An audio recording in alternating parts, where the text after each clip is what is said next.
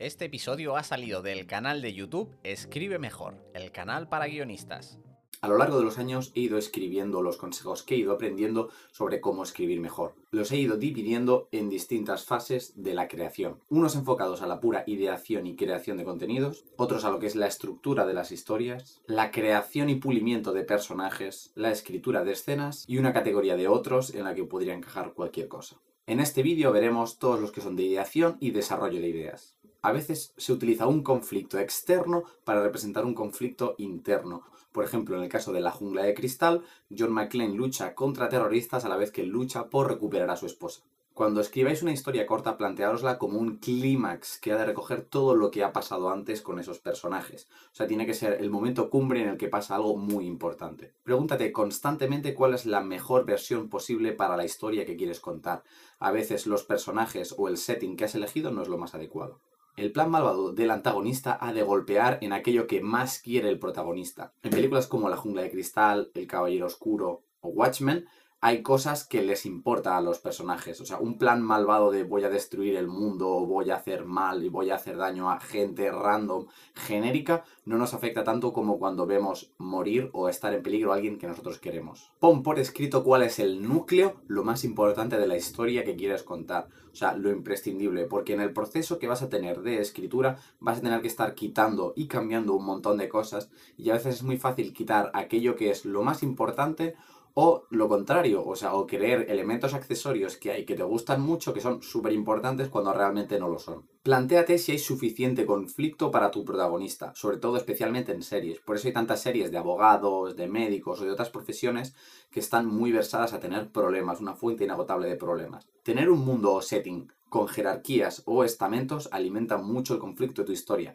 ya que habrá personajes que estén abajo que quieran subir arriba. Esto nos vale para tanto series de políticos, como de mafiosos, como de mm, piratas, lo que queráis. O sea, siempre que haya la posibilidad de vivir mejor y que haya alguien que esté arriba queriendo mantener ese poder, eso alimentará mucho que haya mucho conflicto en tu historia. Plantéate dónde están las necesidades de tu protagonista dentro de la pirámide de Maslow, ¿no? O sea, hay una serie de necesidades mucho más básicas, como pueden ser eh, el oxígeno, el agua, luego la comida, y luego ya pues a lo mejor vendría que si el afecto o la autorrealización. O sea, no es lo mismo. Ten en cuenta dónde está, digamos, lo que le importa a tu personaje, qué tipo de necesidades tiene. O sea, no es lo mismo la historia de Rocky, que se quiere sentir ¿no? realizado como persona boxeador, o como 127 horas, que estoy aquí atrapado y me voy a morir. Si lo que tienes muy claro es el arco del personaje, de dónde empieza y de dónde acaba, piensa qué es lo que le puede pasar que nos favorezca mucho ese tipo de conflicto. En el caso de Toy Story, por ejemplo, Woody, que tiene que aprender, digamos, a compartir el amor de ese niño, ¿no? Y a no sentirse tan celoso. Eh, ¿Qué personaje es? O sea, es el personaje que es el líder de la pandilla de los juguetes y es el juguete favorito de Andy. Si Woody no hubiera sido el líder de los juguetes o el juguete favorito de Andy, pues no tiene tanto peso este arco, ¿no? De, de, de ser más generoso, de ser más altruista y no tan egoísta. Si fuera un juguete más que no tiene ni mucha importancia ni nada, pues no juega tan a favor de ese arco de transformación de que dé mucho sentido. Del mismo modo, el de Michael Corleone, que no quiere tener nada que ver con su familia de mafiosos, ¿no? Acaba siendo convertido en el padrino, en el peor de todos, en el diablo.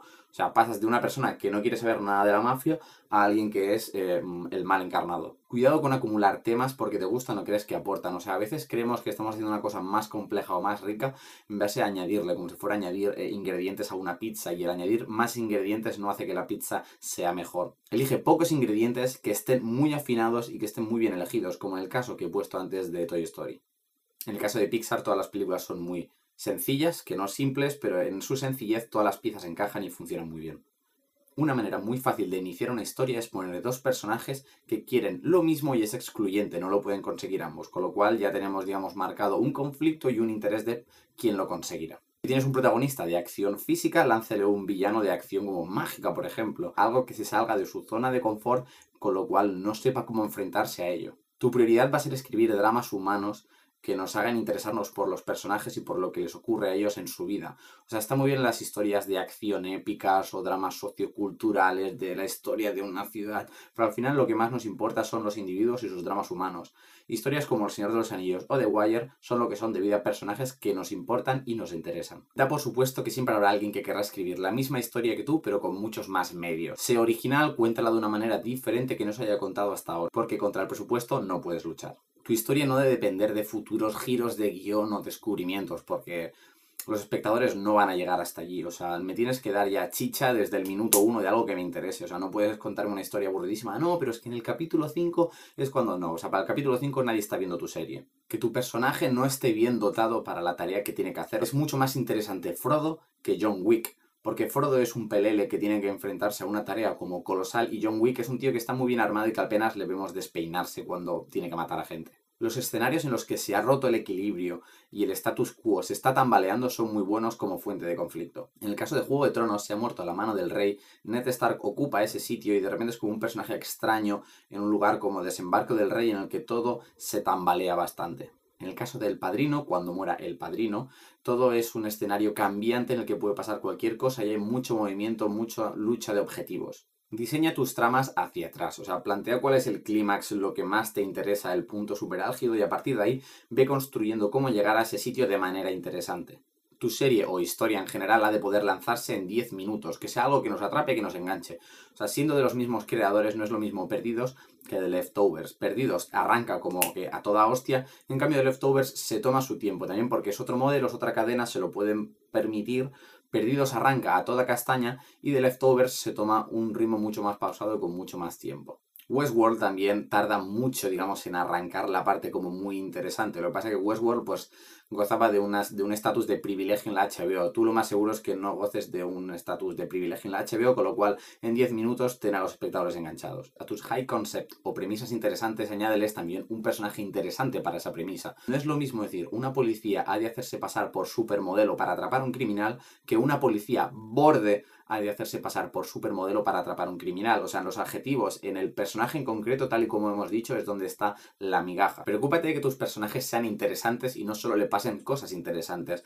Personajes como House o como Dexter, el propio personaje en sí, ¿no? Te puede aguantar el conflicto. O sea, no es tanto él una persona nodina a la que le pasan cosas especiales, sino también es una persona especial e interesante de ver. Los objetivos externos han de nacer de objetivos y pasiones internas. Es lo que hará que nos importe que ese personaje lo consiga o no. En el episodio 2 de The Mandalorian, el personaje ha de recuperar, digamos, los trozos de su nave y bueno, nos interesa porque entendemos que si no está atrapado en ese planeta, pero es como algo muy mecánico, no es algo emocional que digamos, guau, tiene que recuperar su nave. Es muy probable que en otra historia en el que alguien que haya perdido una joya que le haya dejado su abuela no se importe mucho más de que lo recupere porque tiene un valor emocional que la nave de Mandalorian como diciendo, bueno, es que si no se quedará atrapado en ese planeta. El diseño de personajes es clave, o sea, no te dejes atrapar solo por la idea y los primeros personajes que se te ocurran. En el caso de La Casa de Papel es brillante, por ejemplo, que cojan al personaje responsable de orquestar el atraco y al personaje policía que ha de atrapar a los atracadores que generen una tensión amorosa entre ellos. Por lo general, una historia corta, como por ejemplo una película que dure dos o tres horas, va a tener un conflicto muy concreto del que estamos pendientes de ser resuelto. Una serie, por ejemplo, ha de tener un marco en el que entren muchos conflictos y que haya mucho choque entre personajes, porque es lo que nos va a alimentar tramas y tramas y tramas a lo largo de horas y horas y horas. Una manera muy fácil de crear premisas es que es muy irónico que al personaje A le haya sucedido B como por ejemplo el caso que ponía antes de que a una policía muy borde se tengan que infiltrar y hacerse pasar por supermodelo supermaja. Es interesante establecer como dos facetas dentro de un personaje que vayan luchando entre sí. En el caso de Walter White, ¿no? Tenemos lo que es el ego y la familia. Por ejemplo, el deber versus la tentación o el egoísmo versus el altruismo. Es un poco como funciona el personaje de Walter White que va a ratos de ahora quiero ser el mafioso killer, ahora quiero estar con mi familia. Cuando tienes que desarrollar una relación entre dos personajes, dale siempre como puntos opuestos, en plan, uno le confía la vida al otro, pero el otro no, el otro es receloso. Un personaje cree que el otro es un inútil, en cambio el otro quiere sacar provecho. Pregúntate, ¿cuál es la versión minimalista y low cost de la historia que quieres contar? Pregúntate, ¿esta historia que nos quieres contar ya la hemos visto antes? Ser original no es indispensable, pero de verdad que suma muchos puntos. Del mismo modo que ser original no lo es todo, o sea, una premisa original ha de tener un muy buen desarrollo detrás. En vez de pensar en abstracto y sentarte así como en una silla, como, hmm, ¿qué se me ocurrirá esta tarde? Escribe, o sea, escribe mucho, haz chocar ideas de a esta persona sería muy gracioso que le pasara esto, o qué pasa si junto a este mundo y este otro mundo. Así salen genialidades como Ratatouille, de qué pasaría si una rata fuera una especie de chef superdotado. Cuando una idea o un concepto o tema te atasca, quítala de en medio antes de que eso se gangrene y, y te quedes atrapado ahí. O sea, tú, lo importante es que mantengas el movimiento constante de ideas el sentido de la historia, el tema, lo das justo al final. O sea, es el momento que el espectador dice, así que iba de esto. Lo que aunque esté al final lo tienes que haber construido previamente. Así que asegúrate de saber cuál es el tema o el kit de la cuestión, ponlo al final y empieza a escribir hacia atrás. En el caso del dueto entre Vengadores Infinity War y Vengadores Endgame no se pueden entender la una sin la otra, porque fueron escritas y dirigidas a la vez. Pero por ejemplo, o sea, durante Infinity War todos los personajes están cometiendo actos egoístas, o sea, ninguno se quiere sacrificar para detener a Thanos, cuando la segunda Endgame va precisamente de eso, de querer sacrificarse, o sea, el estar dispuesto a tener que asumir un sacrificio para detener al malo. Los giros, la intriga, saber quién ha hecho el asesinato, eso está muy bien, pero preocúpate también un poco de que tu historia puede ser disfrutada múltiples veces. Y así finaliza la serie sobre empezar un proyecto. Valorad suscribiros al canal si queréis estar al tanto sobre cómo escribir escenas, personajes o similares y muchas gracias si lo hacéis. Si te ha gustado, te recuerdo que este podcast ha salido del canal de YouTube Escribe Mejor. Para ayudarnos a crear más contenido, suscríbete. Muchas gracias y hasta la próxima.